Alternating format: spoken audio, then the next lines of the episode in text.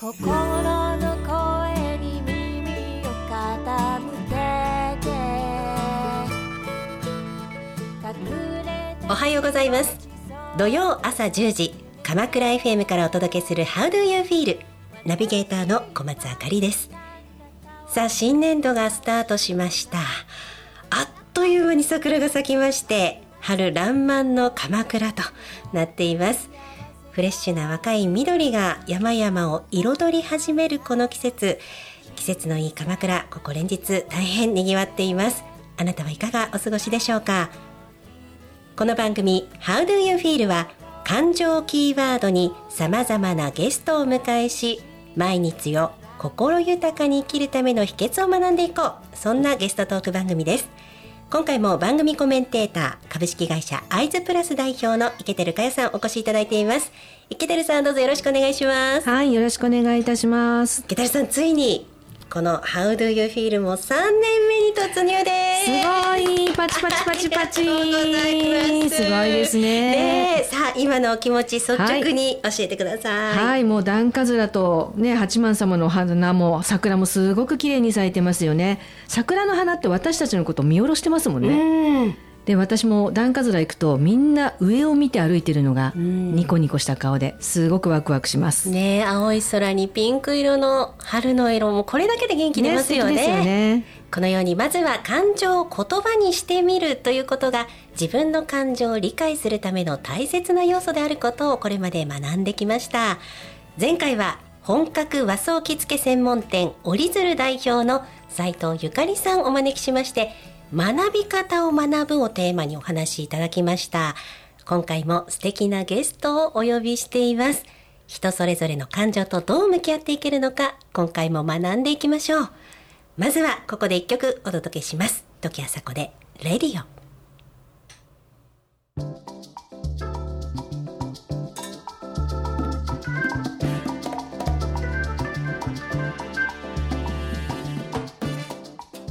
土曜の朝鎌倉 FM から小松あかりがお届けする How do you feel? 今日のゲストをご紹介します。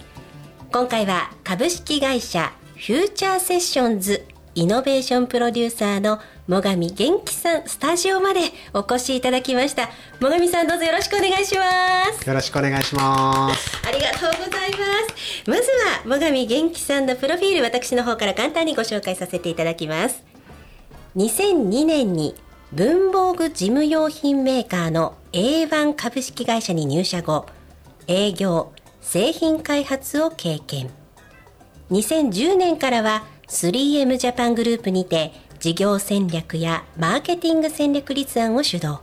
2015年 MBA を取得され現在は株式会社フューチャーセッションズイノベーションプロデューサー。そして岐阜県土岐市の地域競争アドバイザーとしてご活躍されています。市民企業行政といったセクターを超えた場づくりを生かして市民共同における地域の事業づくりや競争ファシリテーションの講師などを行っていらっしゃいます。イノベーションプロデューサーというところも気になりますが最上さんの普段はどんな活動をされてらっしゃるんでしょう？そうですね。えっとイノベーションプロデューサーっていうのはなんかえっとまあいろんなプロジェクトとか、えー、なんでしょうね。えーイベントとかそういったものをなんかこう新しく、えー生み出していこうという人たちをなんかこう、えープロジェクトマネジメントするような、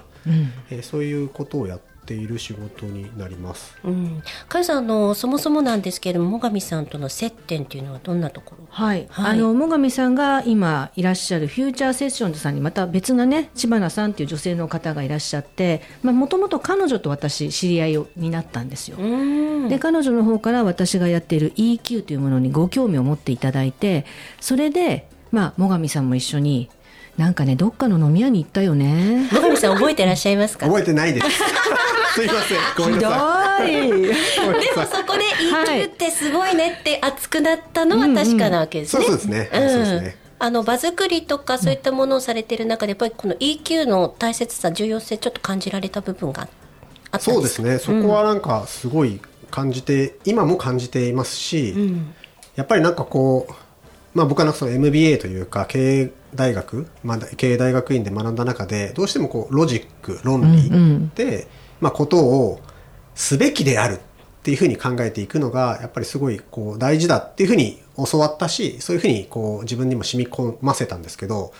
えっと、そうすると人に動きなさいっていうふうにこう指示をしてしまったり動けっていう命令みたいになってしまってそうするとどうしてもなんかこう動きたい人っていうものが生まれなくてまあことが起きないとかうん。進まないみたいなものがあるので、まあ、やっぱり EQ みたいに人それぞれの感情に寄り添ってやることが大事なのかななんて思ってます。うん。そもそも EQ そのものはご存知だったわけですか？そうですね、2012年か13年かぐらいにその経営大学院グロービス経営大学院の、えっと経営道場っていう事業がえーすごい授業ですね。いい名前ですよね。すごいな。でそこでダニエル・ゴールマンさんの、はいはいえー EQ のなんか書籍を読んだのが出会いですかね。ああそこでご存知な中でもやっぱり実践の中でその大切さ重要性を感じてらっしゃったということなんですね。そうですね。うーんあのいただいた資料によりますと最上さんの志が未来を作る人を作る。いいね。いいよね。かっこいいね。最上さんこの志どういう意味なのか教えてください。いやなんか、えっと、僕がその、まあ、グロービスの経営大学院という中で志を見つけていきましょうというようなえ事業というかねそういうプロセスがあるんですけど自分の中でなんかこう社会に対してとかなんか誰の力になりたいのかとかいうふうにこうずっと考える時間があってでその中で、えっと僕がなんか一番自分の中で嫌だなっていうふうに人生で感じたのはチャレンジする人をなんかこう嘲笑ったりとかうん助けなかったりとか 支援しなかったりとか足を引っ張ったりだとかっていうのが、まあ、自分の中でなんか一番嫌いなことだなというふうに思ってでなんかチャレンジャーが報われる社会になるとすごいいいなというふうに思ったのがきっかけです。でそれそこからなんか僕が応援したい人ってチャレンジする人、まあ、これはもう世の中の人ほとんどが何かしらのチャレンジをしてるんだと思いますけどその未来を作ろうと思ってやっぱ作ってるっていう意思を持った人をなんか僕はすごく好きだなと思うしそういう人たちを助けたかったりそういう人たちを社会に増やすっていうことがなんかより社会が豊かになることなのかななんていうふうに思って言葉をぎゅっと縮めて未来を作る人を作るっていうなんか言葉にしてみたという感じですかね。なんか恥ずかしいいですいですね。ね。この志っていう言葉すごい素敵だなと今改めて思ってやっぱりよくイケてるさんもどうなりたいかどうありたいか、うんうんイメージすること大事だというふうにもこの番組でたくさんお伝えいただいてますから志ってねどうありたいかまさにそこですようね。ん、そうですよね。うん志ってだって自分っていう死と心ですもんね。私の心っていうことですよね、きっとね。本。当だ、うん。まさに本当の最そう上さんそうそうだから最上さんそれを照れくさそうに笑ってらっしゃいますけど。見せたいねみんなに。でもそれをこう早くから持てるようになるとうんうんビジョンが明確ですよね。そうですね、うん。なんか軸はありますよね。そうですはい。よね。ね。まあこういったあの未来を作る人が増えていくとどんどんどんどん地域や社会も変わっていくのかもしれません。まさにそういった活動をお二人ご一緒にやられてらっしゃるわけなんですね。さあ後半はさらにさらに、まあ、感情も含めて最上さんに迫っていきたいと思います。最上さん後半もどうぞよろしくお願いします。はい、よろしくお願いします。お送りした曲は今回のゲスト最上元気さんのリクエストでハイスタンダードステイゴールド最上さんこの曲なぜお選びになったんでしょそうですね、 Hi-STANDARD がすごい好きだったっていうのと、まあ、大学の時に、えー組んでいたバンドでなんかこうコピーで、えードラムを叩いていたみたいなこともあって、まあ、久しぶりになんかこう聞きたいなというふうに思ったという感じです。ううんこのドラムっていうのがまたかっこいい。最上さんっぽいなって。ねこのベースをね作るみたいな ところがなんか最上さんらしさを感じました。ありがとうございました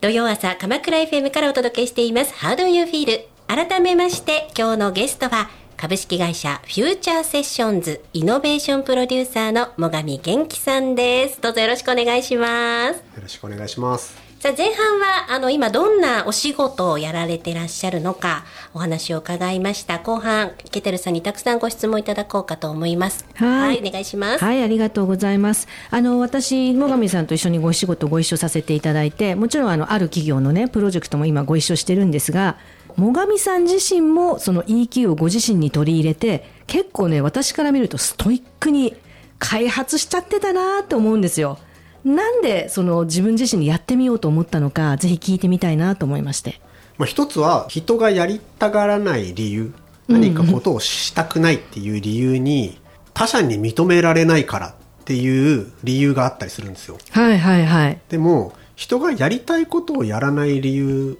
なのに他者に認められないって意味がよくわからないじゃないですか。だってやりたいんだからやりゃいいじゃん。なのに他者に認められないとやりたくないんですみたいなすごいこう複雑な心情っていうのがなんか人間にはあるんだなみたいなものをなんかアンケート結果からこう聞いたことがあってで未来を作る人を作るってこういうなんかことをしようとした時になんかこういう複雑な心理とか心情みたいなものってかなり大事になるんだななんていうふうに思ったのがなんか一つのきっかけかなと思います。それ以外で一個アニメの影響で、うん。僕なんか宇宙兄弟ってアニメがすごい好きなんですけど、はいはいはい。ムッタっていうまあ主人公はが月に行ってあるチームを組んだ時になんかそのリーダーがまあ来るんですよね、はい。で凸凹のみんなそれぞれバラバラのチームにあるリーダーが来てでそのリーダーがすごい温和であんまり喋らない寡黙な人なんですけど、うんうん。でその人のことを表現したのにいいリーダーはなんかこう安心と興奮を同時にくれるっていうふうに表現したんですよね。ん。でこれもすごい面白いなと思ってなんかこれまでの僕のリーダー像ってリーダーってなんかビジョンをきちんと掲示してくれて、うん。どこに行くよっていうことをはっきりと示してくれるみたいななんかそういう感じのイメージがあったんですけど、なんか安心と興奮ってどっちもすごい情緒的で なんかこう何を示しているのかじゃなくて安心と興奮をくれるってことがすごいいいリーダーなんだなというふうに思ったと。で最後3つ目からすると、えっと、自分が好きなことをやりたいっていうふうに僕は思って、まあ、なんか生きてたりするすごいわがまま人間なんですけど なんかその中でやっぱり他者の感情に配慮するみたいなことができないと、まあ、自分のやりたいこともできないよねとで、えっと、大学院の学びでパワーと影響力っていう授業があったりするんですけどパワーっていうのは権力とか公式の力とか個人の能力の力だとか、まあ、関係とかつながりの力みたいなものを使うものをパワーって言ったり影響力っていうのは、えー俗に言う偏方性の理論とか社会的証明とか権威とかそういったものを使っていくものを影響力っていうんですけど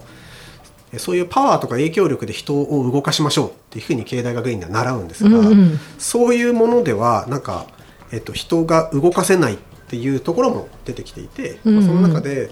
まあ、自分がやりたいことに時間を使えるようにしたいなとかやりたいことやりたいなと思った時に感情知性っていうものを学んでいきたいなっていうふうに思ったっていうなんか3つぐらいなんかこう相まったって感じだと思います。なるほどね。あの、それで私がね、一緒にご一緒しているプログラムって、例えばこういう行動をすると、まあこういう、まあ感情知性が動いていくよとかっていうのを、ある程度ヒントが与えられるんですよね。で、ヒントはそのプログラムの中で提供するんですが、それを愚直に、ちゃんともう時間を決めて、やる人ってそんなにはいないんですよ。まあもちろんいらっしゃるんですが、私ね、最上さんほど自分に対してメールを打つとかやってたでしょ？そう。要は自分に対して例えばこういう行動を今日し例えばね、人すごい簡単な例だと今日はみんなに挨拶しましたか？みたいな簡単な行動例があった時に、あ今日私挨拶したなじゃだけじゃなくて、最上さんはそれを確認するメールを自分宛てに送ってたっていうんですよ。へえでそれを自分のそのマイルストーンにしながら、まあ、自分の行動をちゃんと見直してやってた。すごいなーって思ってそのさせたなんか原動力は何なんだろうと思って、まあ、今の話とちょっと被るのかもしれないんですが。原動力っすか？原動力っすか？うん。そうですね。なんか、まあ、やってみたかったっていうのが一番大きいと思うんですけどね。自分実自分が験台にして。実験台にしてみたかったのは大きかったなと。うんうん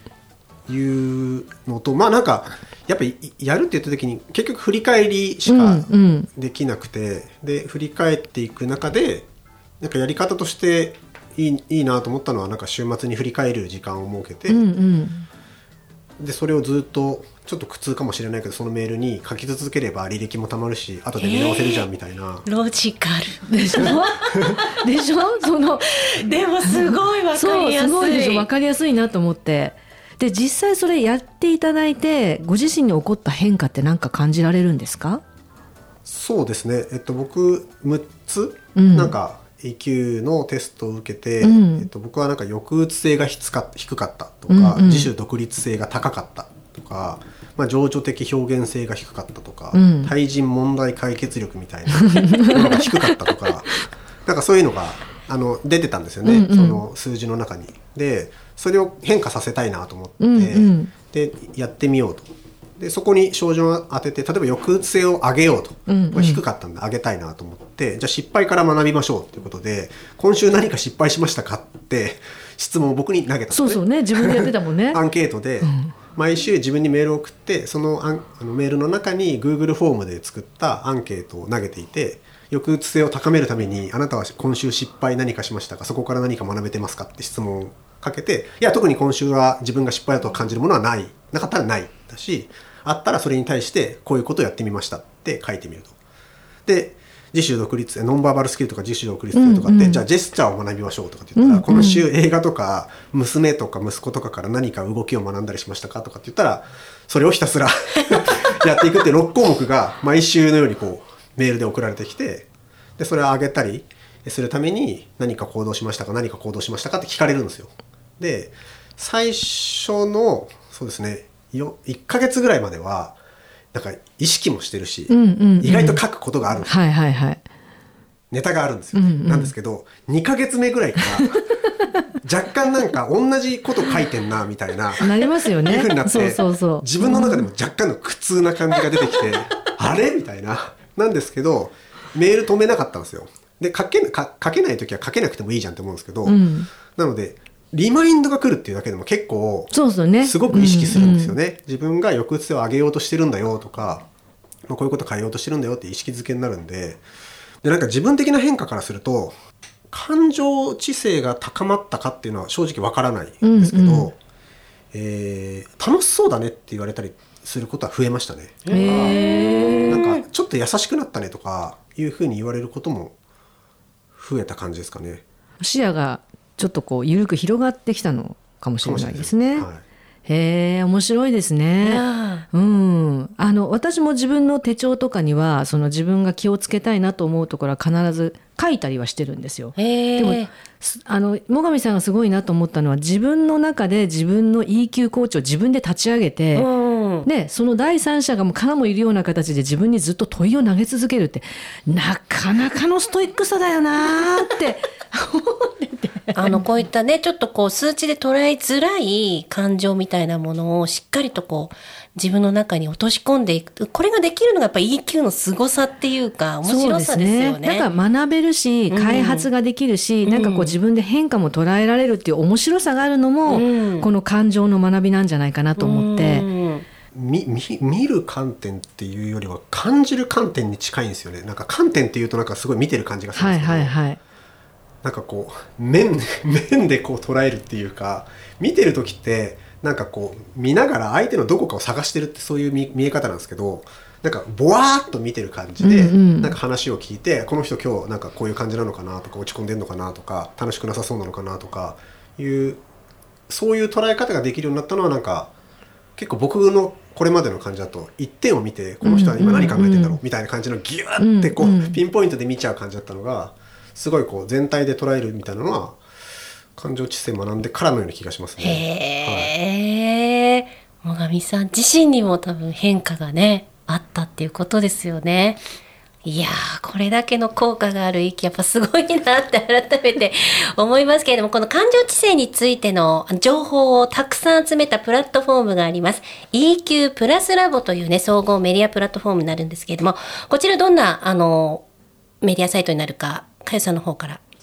ご紹介いただけますか？はい、ありがとうございます。あの EQ プラスラボは私たちアイズプラスの方で、えー作った、まあおそらく日本で初めての EQ のあの総合メディアということなんですが、まあ、EQ に関するいろんなコラムをえー、いろんな多様な方々にですね、協力していただいてご紹介したり、あと私が大学で教えているものがですね、イケてる先生の EQ の 研究室というコーナーがあって、学生に向けてのコラムをちょっと集めたものなんかもご紹介しています。はい、ぜひこの EQ プラスラボにもね、注目いただきたいと思います。この後は悩める30代女子、EQ プラスラボナビゲーターのハトコちゃんが EQ マスターハトバーに自分なりの豊かさを学ぶコーナー、ハトコの部屋をお送りします。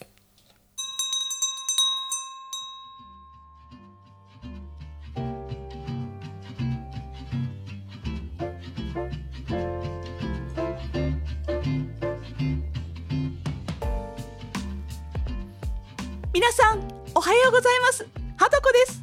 How do you feel? ご機嫌いかがですか？今日も EQ オウンドメディア EQ プラスラボのナビゲーターを務める私、はとこと EQ マスターのハトバーでこちらのコーナーをお送りいたします。今日もよろしくね。はい、よろしく。今日はズバリ私の後輩の話なんだけど、言われた仕事はそつなくこなすの。日頃からよく話すけど、これでいいんですよねっていう現状維持や妥協じみた発言が多くて、仕事も受け身なんだよね。こんなことしてみたらとちょっとチャレンジングな業務をお願いしてみても、僕はいいですよって遠慮しちゃうこともあって、彼の持っている強みを生かしてほしいって思っても、なかなかチャレンジしようとしないんだよね。自分なんかにはこんなことできない。失敗したらどうするんだっていう不安や臆病な部分が彼からにじみ出てる気がするんだよ。なるほど。人の脳は考え方の癖が習慣化されて何か決断するときにいつもの考え方を通して発言や行動をするという脳の回路ができているんじゃ。このマインドセットっていうのはなかなか根深くて手強いんじゃ。簡単に言うとうん、思考の癖じゃな。あついつい楽な方になびいてしまうのが人間の脳なんだよね。そう。そこが厄介なんじゃ。まずは自分には思考の癖があるということに気づくことが大事じゃ。結局無意識的にその脳の回路が言動や行動につながっているから、意識的にこの癖を断ち切っていかねばならんのじゃ。確かに。自分はこんな時にはこう行動する。こんな言動で不快にさせてしまったなどのパターンを探る。これは EQ の話でもよくするんじゃが、結局根底には感情がある。その感情が思考を、思考が言動や行動を、そして今の自分の姿を作っておるんじゃ。だから、まずは感情にフォーカスしてみるのはどうじゃろうか。なるほど。彼は自分にそういう思考の癖があること気づいてないのかもしれないね。どうしてそう思う？どう感じているの？そこを話していく必要があるかもしれないね。思考の癖は根深いから、1回や2回話しても変わらんじゃろ。子供の時から親や先生に言われてきたことが染みついている場合もあるからな。継続的に感情フォーカス、思考の癖からの解放を目指していかないと、すぐに元に戻ってしまうんじゃよ。そうだね。私もうまたやってしまったってこと、EQ を学んでいてもつい繰り返してしまうから難しいよね。せっかく話しやすい関係もできていることだし、思考の癖について後輩と話してみるね。